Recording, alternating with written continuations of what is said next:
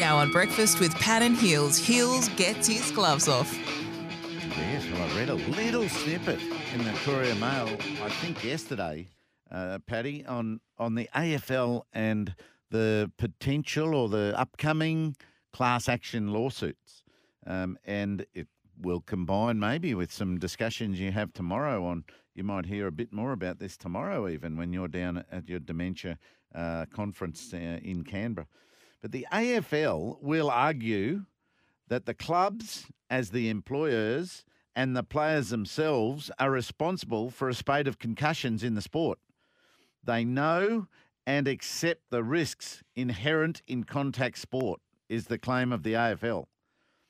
Where will medical knowledge and acceptance fit in here? I.e., when did our doctors know more about concussion?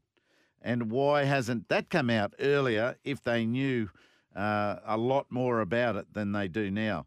Each club and probably the league have an independent medical expert or two who've only recently begun to act more conservatively or appropriately on concussion. Did players, clubs, and the sport know that concussion was brain damage or contributing to brain conditions uh, in the players' minds, in the players' head? I didn't. As a kid, did you? No. No. We thought it was a headache and move on.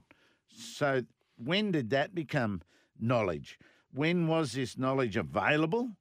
What have been the directives and actions of the AFL and the clubs on concussion issues? To me, the starting argument by the AFL is front foot and inflammatory when a more conciliatory strategy was necessary in my mind. We've got to share this together, but no, there's some pushing of responsibility right from the word go. Watch this one blow up and cause terrible harm to the sport.